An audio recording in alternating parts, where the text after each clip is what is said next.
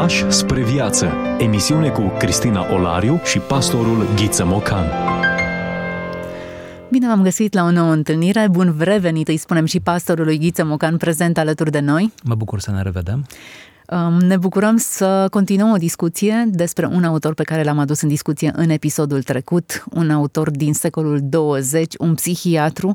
Scott Peck este numele lui. Câteva detalii pentru cei care nu au urmărit episodul trecut, deși îl pot urmări în format podcast. Chiar ar fi bine să luați la pachet pe unde mergeți când aveți timp să ascultați câteva fragmente. Cred că ne îmbogățesc pe toți. Un autor, să precizăm, tradus uh, și reeditat în spațiul românesc. Și faptul acesta ar trebui să uh, fie important pentru cei care ne ascultă, pentru că întotdeauna cartea bate fragmentul mm-hmm. și nu e suficient de ascultat doar ceea ce oferim aici. E doar oferim, o linguriță. Da, pregustare, exact. un aperitiv, dar un aperitiv nu e tot meniul. Prin urmare, Morgan Scott Peck s-a născut în anul 1936 în New York, într-o familie înstărită, tatăl avocat, mama o intelectuală și ea, și se stinge în anul 2005. Iată așadar o viață longevivă. Nu voi intra în detalii biografice, așa cum am făcut-o în uh, cealaltă emisiune, dar câteva uh, repere ar fi binevenite. Trebuie să știm că încă de mic uh, a dovedit o inteligență aparte, o predispoziție din aceea uh, lăudabilă pentru carte, pentru învățătură, pentru acumularea de informații, ceea ce îl determină pe tatăl său ca la 13 ani să-l trimite la o școală exigentă de băieți, o școală unde urma să uh, devină un mic bărbățel, să spun așa, care se formează pentru o profesie deosebită și pentru o viață de impact. Doar că, după trei ani de școală, cade în ceea ce numim astăzi depresie. De fapt, și pe atunci tot depresie se numea. Și într-o vacanță de primăvară se hotărăște că el nu mai merge la școală, nu se mai întoarce la școală. Acum, asemenea episoade trăiesc mulți părinți de adolescenți. Hm. Pe atunci a fost uh, dus la, la medic, el avea vreo 15 ani, îi se pune diagnosticul de depresie și îi se recomandă drept tratament să se interneze într-un spital de psihiatrie, ceea ce și face. Și iată-l pe Scott Peck, la 15 ani, ca o ironie a sorții, internat pentru uh, depresie, stând cu minte, făcându-se bine, prima lui întâlnire cu această știință, psihiatria.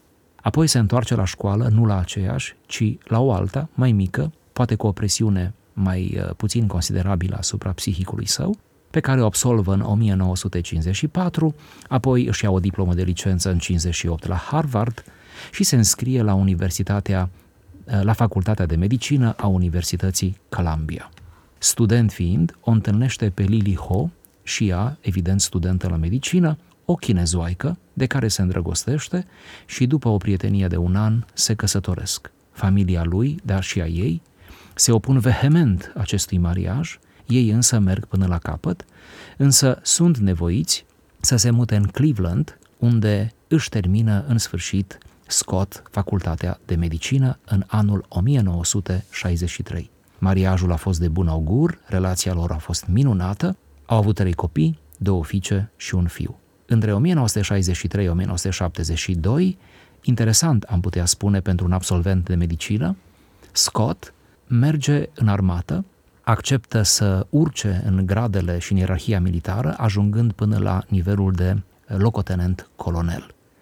Sigur că în uh, stagiul acesta îndelungat militar și în toate implicațiile, el a fost în bună măsură pe zona, să zicem, medicală.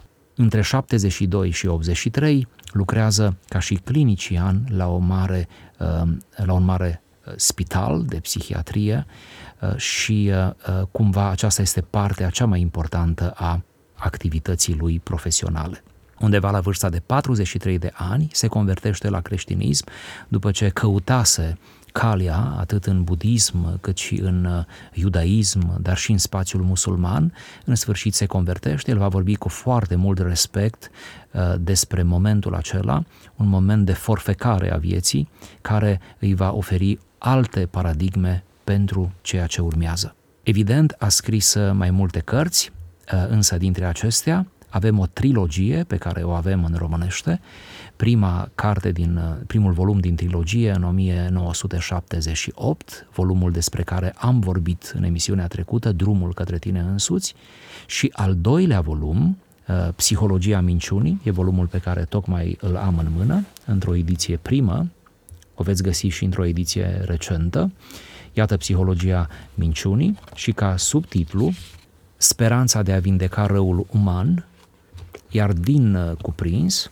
avem bărbatul care a făcut pact cu diavolul, al doilea capitol către o psihologie a răului, întâlnirea cu răul în viața cotidiană, apoi un alt caz, o femeie uh, cu o anumită patologie care este descrisă cu foarte multă maestrie, despre posedare și exorcism și, în fine, o altă femeie, o fostă pacientă de-a lui, care asigur i s-a schimbat numele, Uh, este așezată în, uh, în paginile acestei cărți pentru ca totul să se încheie cu un capitol, zic eu, sugestiv, pericol și speranță.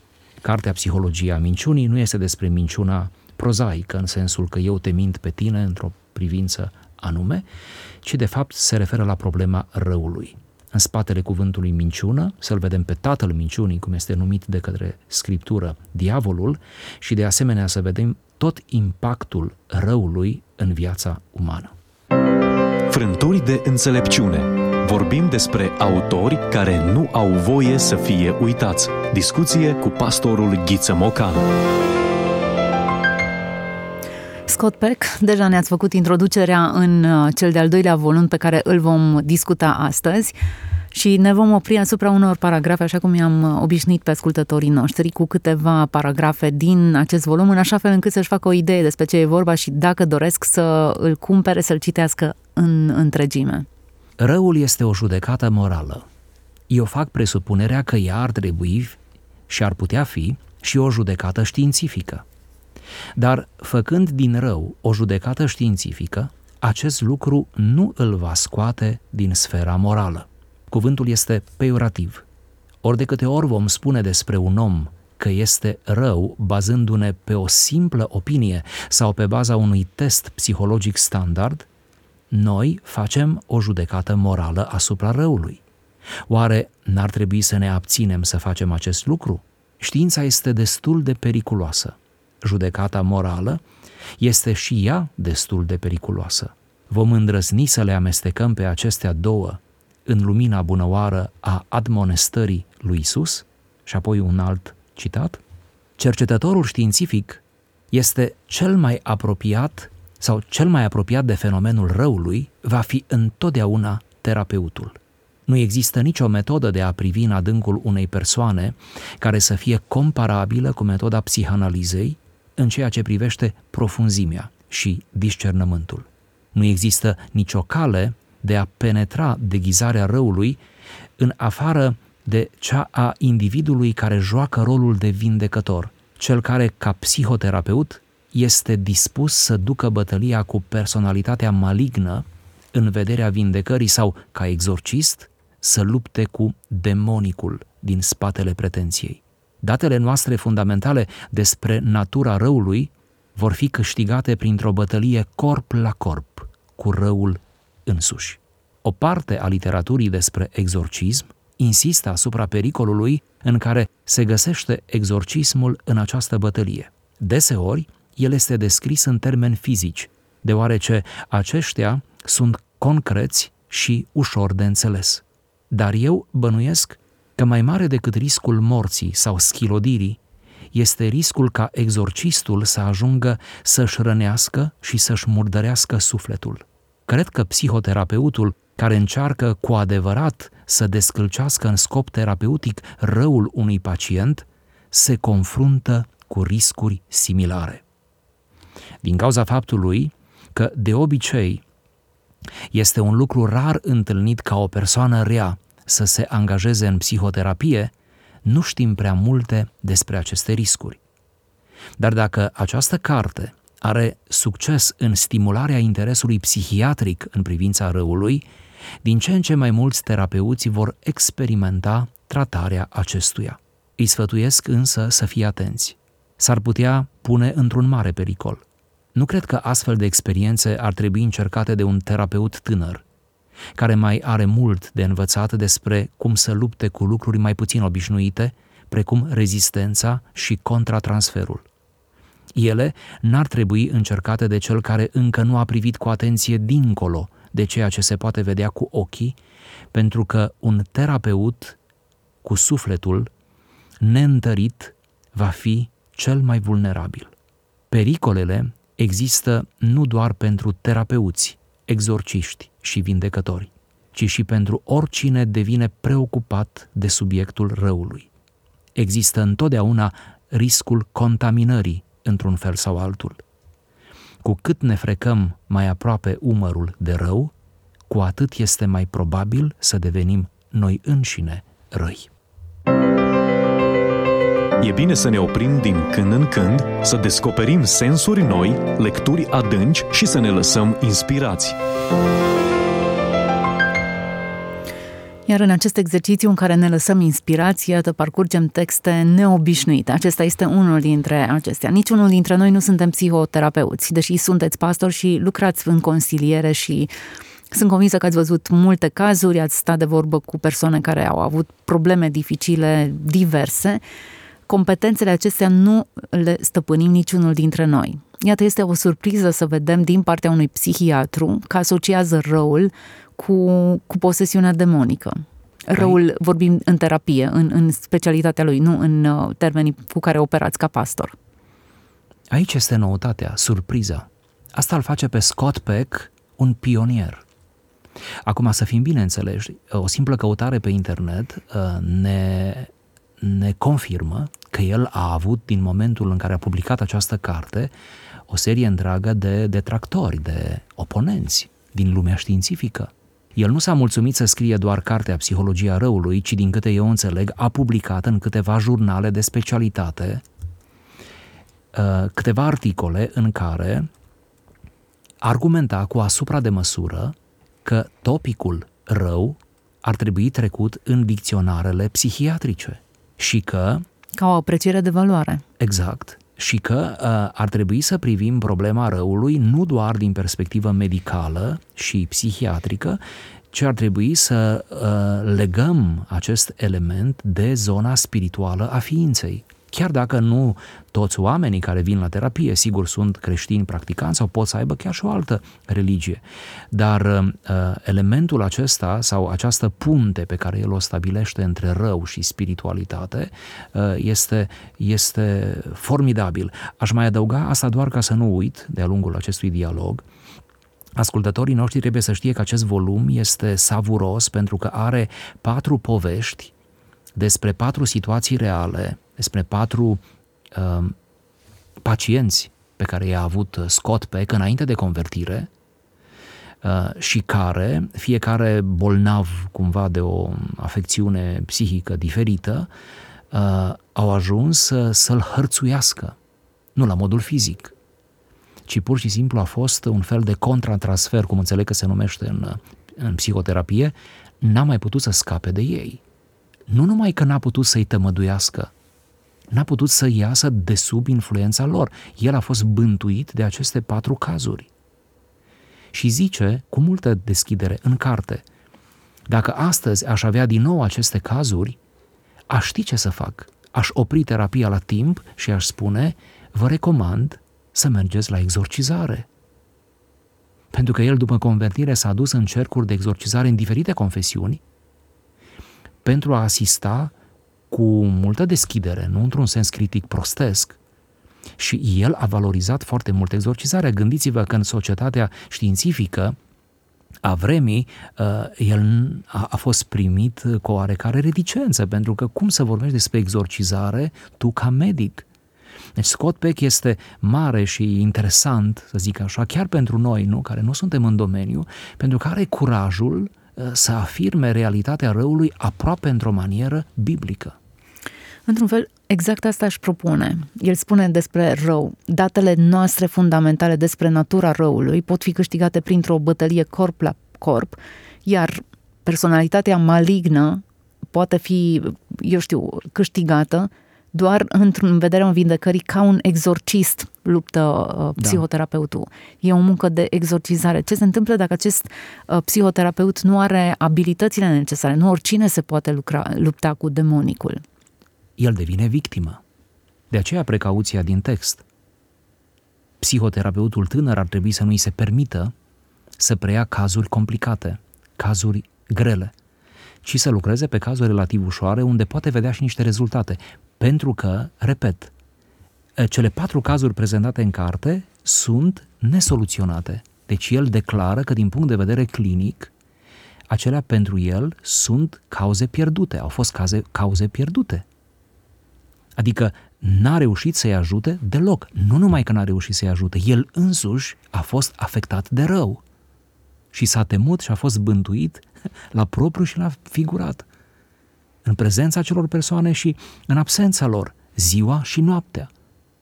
Și, uh, sigur, concluzia lui, acum noi suntem creștini practicanți, nouă ni se pare aproape logică concluzia. Concluzia lui este, oamenii aceia erau posedați. Dar nu i-au făcut nimic rău fizic, să nu ne imaginăm posedați violenți.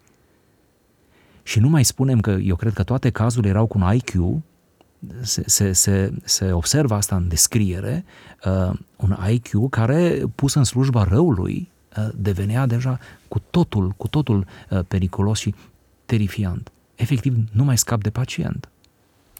Acum, există un teren destul de sensibil pentru că nu am vrea să demonizăm orice afecțiune și um, deseori bolnavii psihici sunt stigmatizați. Există o, o, eu știu, o etichetă care se pune pe cazurile acestea și nu aș vrea să cădem în această capcană. Foarte bună precizare. Și ca să întăresc, mă întorc la Scott Peck și el spune în carte că din 20 de ani de experiență clinică, n-a avut decât patru cazuri. Nota bene. Deci patru cazuri din, probabil, mii de cazuri. Mii de pacienți în 20 de ani. Și ăsta a fost un psihiatru dedicat. El a trăit pentru meseria lui. Prin urmare, iată, posedarea este, slavă Domnului, ceva rarisim. Dar ea este, ea există, ea poate fi. Într-un fel, uh, Scott Peck, dacă eu citesc bine printre rânduri, propune o, o înfrățire, o lucrare împreună a medicului cu duhovnicul, a bisericii cu, cu ce vreți, cu spitalul. O înfrățire a lor. El spune că atunci vom învinge răul când uh, vom lucra împreună. Când uh, medicul va fi suficient de smerit să-și decline competențele la un moment dat, situații rarisime, subliniem, rarisime, de obicei nu e cazul. Și de asemenea, uh, duhovnicul, oricine ar fi el, preot, pastor, etc., va fi suficient de smerit să spună ai nevoie de un medic. Sigur, ne putem întâlni în continuare, rugăciunea nu va, nu va cădea, biserica nu o vom închide, dar ai nevoie de medic. Probabil ai nevoie de un tratament medicamentos pentru o vreme, poate ai nevoie să te retragi undeva sub îngrijire strict medicală. Deci, uh, până nu vom ajunge acolo, spune Scott Peck, uh, vom, vom fi și unii și alții victimele răului. Acum, dacă ne întoarcem, lumea întreagă e în păcat, evident, uh, există o domnie a răului. Evident, o persoană care nu este sub domnia lui Hristos este influențată de ce este rău. Răul în sine îl poți defini în zona aceasta a demoniacului.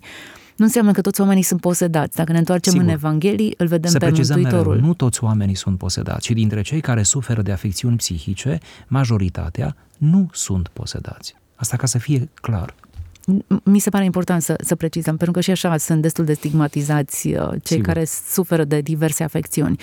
Dar uh, în spatele bolii, a morții, evident, este răul, e păcatul care, care domnește în lumea aceasta. Um, în schimb, dacă ne mutăm pe terenul acesta al posesiunii demonice, Mântuitorul spunea, comunica câteva principii destul de clare. Unii dragi nu ies decât cu post și rugăciune. Apoi avem acel exemplu celebru folosit uh, cu Filus ceva care încercau să scoată demoni în numele unui Isus care nu, nu era cunoscut de ei, nu era împărtășit de ei, prin urmare au sfârșit-o destul de prost. Cam așa cum sfârșesc acești uh, psihoterapeuți care se aventurează pe un teren al răului fără să fie echipați cu ceea ce trebuie. Comparația mi se pare pertinentă, dar îngăduiți-mi să mai, uh, să mai afirm ceva. Din cauza că noi, Noul Testament, nu avem decât situații de exorcizare și nu de tratament medical, deci nu avem medicină în Noul Testament, avem doar minune. Doar miracol. Din cauza aceasta, noi, iubitori de Scriptură, de Dumnezeu, de Biserică și de cele sfinte, putem să avem o părere eronată despre această realitate și să credem că oriunde cineva suferă din punct de vedere psihiatric, el este ca în Biblie sau va deveni ca în Biblie, ceea ce nu e adevărat. Slavă Domnului că nu e adevărat. Deci, exorcizarea rămâne un subiect teoretic și practic de neevitat și trebuie să ținem seama de faptul că Dumnezeu în ultimă instanță are în interiorul bisericii sale suficiente resurse chiar și pentru aceia puțini dintr-o generație care ajung să fie posedați, da? Dar pe de altă parte, dominant pentru noi astăzi este uh, tratamentul medicamentos, tratamentul terapeutic și tot ce presupune aceasta. Din nou, din nou, uh, ele ar trebui să meargă întotdeauna împreună și poate cel mai greu e să le punem împreună în mintea oamenilor. Faptul că fac tratament nu înseamnă că nu vin la biserică. Faptul că iau pilula nu înseamnă că nu mă rog zilnic. Da, nu e o lipsă de spiritualitate, da, faptul da. că apelăm la... Relativ recent, cineva care a trecut printr-o formă de depresie, uh, dar pe care am vins-o și pentru că a mers sub recomandarea cuiva înțelept, a mers la medic, a găsit și un medic foarte empatic, foarte un medic psihiatru deosebit, uh, i-a recomandat un tratament inclusiv medicamentos plus alte chestiuni terapeutice. Și uh, totul mergea bine, adică vizibil bine pentru ea, pentru familia ei, uh, până când altcineva, cu totul neînțelept, dintr-un mediu creștin practicant, că acolo se întâmplă de obicei, uh, i-a spus tu nu te încrezi în Dumnezeu dacă e tratamentul, e o persoană credincioasă care se roagă, care, care nu și-a modificat cu nimic relația ei cu Dumnezeu. Încă poate s-a adâncit, poate a căpătat o, o sensibilitate aparte. Și m-a întrebat cu oarecare îngrijorare ce să fac aproape mi vine să renunț la tratament. Era cumva la mijlocul perioadei estimate de medic. Uh, și sigur că m-am grăbit să-i spun și am reușit să o conving și am zis nu, și și, poți și și, sigur asta am făcut, rămâi așa. Nu e o dovadă de neîncredere în Dumnezeu deloc, dar chiar nu e. Cât de greu e să fim normali. Dacă pentru, dacă pentru o durere fizică recurgem imediat la un, la un medicament, care să ne ia durerea, chiar dacă nu rezolvă cauza. Pentru o durere psihică, nu recurgem la un medicament dacă e cazul, adică nu e aceeași logică. De ce, de ce devenim aberanți uh, de la un minut la altul? Acum nu ignorăm miracolul. Pe de altă parte, recunoaștem limitarea actului medical. Mulți medici uh, recunosc cu foarte mult realism. Noi nu vă putem vindeca, ci doar să vă dăm niște unelte prin care vindecarea să survină. Uh, dacă răspundeți la tratament, dacă sunt mai mulți factori care trebuie să se alinieze în așa fel încât vindecarea să survină. Nimeni nu ne poate vindeca, nimeni nu ne poate regenera. Există această lege pe care Dumnezeu a lăsat-o, organismul să se regenereze, Sigur. rana să se închidă, operația să se vindece. La același tratament, nu-i așa? Mm-hmm. Un psihic, un organism răspunde favorabil, la același tratament alt organism se, uh, se distruge. Asta înseamnă că Dumnezeu ne-a dat diverse metode prin care să fim vindecați. Cred că Însă era un lucru pe care îl transmite atunci când uh, Hristos vindeca uneori ungând ochii orbilor cu, cu noroi, nu să ne spună aceasta este metoda prin care orbii vor începe să vadă. Altor vorbindu-le, unii atingându-se de poala hainei lui, alții doar vorbind de la distanță, alții în metode diferite. Tocmai cred că voia să ne comunice, nu metoda este cea care vindecă, Există un alt principiu care înlesnește vindecarea. Și spunând acest lucru într-un mod un pic mai pretențios, Dumnezeu uneori, Domnul Isus uneori vindeca folosindu-se de materie. Pentru că, de fapt, noroiul acela e materie, pentru că bucata aceea de textilă e o materie. Deci, uneori ă, își media vindecarea prin, prin materie. Ori îi zice Dumnezeu nu are nevoie de materie și totuși are. Ori uh, medicamentul nu, sau tratamentul medicamentos este un recurs la materie, este până la urmă o materie, este ceva creat de mâna omului pentru a-l uh, ajuta pe om. Uh, cum să, cum să luăm acele medicamente? Cu rugăciune. Dar asta nu e ironie. Absolut. Cum? Ce să facem după ce luăm tratamentul? Dacă ne putem deplasa, dacă suntem bine, ce să facem? Să mergem la slujbă. Corect, corect. Um, ultimul paragraf din textul pe care noi l-am citit spune în felul următor. Pericolele există nu doar pentru terapeuți, exorciști și vindecători, ci și pentru oricine devine preocupat de subiectul răului. Noi doi, de pildă. Există întotdeauna riscul contaminării într-un fel sau altul. Cu cât ne frecăm mai aproape umărul de rău, cu atât este mai probabil să devenim noi înșine răi. Iată ce afirmații puternice. Vecinătatea răului, proximitatea lui ne influențează. Speram să nu reveniți la fragmentul acela. Vom încheia emisiunea într-un mod uh, aproape macabru. Nu, vom face o încheiere frumoasă. Ei bine, până la încheiere să spunem atunci că uh, contextul în care ne aflăm, dacă este unul încărcat de rău, de manifestări ale răului, ale imoralității, uh, ale răutății umane, etc., uh, ne afectează. Îmi vine să dau exemple dintre cele mai radicale. Uh, gândiți-vă la, la un spațiu carceral, la închisoare, cum cei care intră acolo de obicei nu se fac mai buni, ci se fac mai răi, pentru că sunt într-un spațiu în care s-au adunat mulți răi de multe feluri. Și cum spun ei într-o, într-o, într-o glumă din aceasta amară, ei spun că au intrat uh, elevi și au ieșit profesori de acolo și au învățat mai multe nebunii și răutăți. Și unii devin infractori mai mari după ce au trecut printr-o primă detenție. Asta spun statisticile. Anturajul pentru un adolescent de asemenea este definitoriu și pentru om în general. Prin urmare, a fi într-un mediu care promovează răul, care îl cultivă, mai devreme sau mai târziu te va afecta, te va murdări și pe tine. Poate că îndemnul final, aproape pastoral, ar fi să ieșim de sub influența răului, înțelegând că răul se propagă prin oameni prin oameni, că diavolul nu are putere fără oameni. Atunci agentul uman este cumva uh, conductorul cel mai bun, dar nu de electricitate, ci de forță negativă. Și dacă e să încheiem într-o notă pozitivă, dacă întoarcem în revers toată situația, Domnul Iisus le spunea ucenicilor că sunt curați din pricina cuvintelor pe care le-a spus. Cuvintele curățesc. Cuvintele bune și sfinte adevărate sunt cele care au un rol terapeutic, care ne vindecă. Există acest, această proximitate a binelui care ne curăț prin simpla alăturare a ucenicilor de Mântuitorul. Și dacă Iuda ulterior uh, l-a, l-a vândut, Petru l-a trădat, și dacă ceilalți ucenici au fugit, în momentul în care Hristos li s-a adresat, le-a spus, sunteți curați din pricina cuvintelor pe care vi le-am spus. Iar acolo cuvinte înseamnă relație. Acolo cuvinte înseamnă apropiere, înseamnă transfer transfer de pace, transfer de iertare, transfer de siguranță, toate, sigur, mediate de cuvinte, pentru că așa purtăm relațiile între oameni. Dar iată cum cuvintele creează pentru ucenici, cum bine spuneați, această stare de bine despre care se vorbește în fel și chip astăzi. Toți suntem în căutarea unei stări de bine. Ei bine, un element care contribuie la această stare de bine este și anturajul pe care ți-l selectezi, cuvintele pe care le mănânci, auziți, le mănânci, le consumi.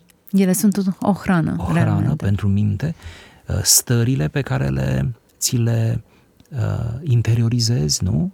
Uh, mediul în care te expui și așa mai departe. Să fim foarte atenți pentru că ușor putem cădea oricare sub incidența răului. Dar dacă în această emisiune am vorbit despre psihologia minciunii și despre felul în care răul o trăvește, contaminează și cum ar trebui să ne... Nu putem închide ochii, trebuie să ne detașăm de el și să înțelegem că există. Uh, încheiem în această notă pozitivă, prin expunerea la bine, la cuvintele adevărate, dătătoare de viață ale lui Hristos Um, noi suntem curățiți și putem să fim o influență pozitivă mai departe în lume, fără, fără să fim triumfaliști, dar așa se întâmplă lucrurile, chiar așa se întâmplă. Nu te lăsa birui de rău ci biruiește răul prin bine, spunea Apostolul Pavel. Ne oprim astăzi aici, mulțumim că ne-ați urmărit. Scott Peck a fost autorul pe care l-am discutat. Psihologia minciunii este volumul pe care l-am adus în discuție. Să dea Dumnezeu să ne ferim de rău și să alegem să ascultăm cuvintele adevărate, dădătoare de viață, care ne pot inspira pe fiecare dintre noi. Toate cele bune! E bine să ne oprim din când în când, să descoperim sensuri noi, lecturi adânci și să ne lăsăm inspirați.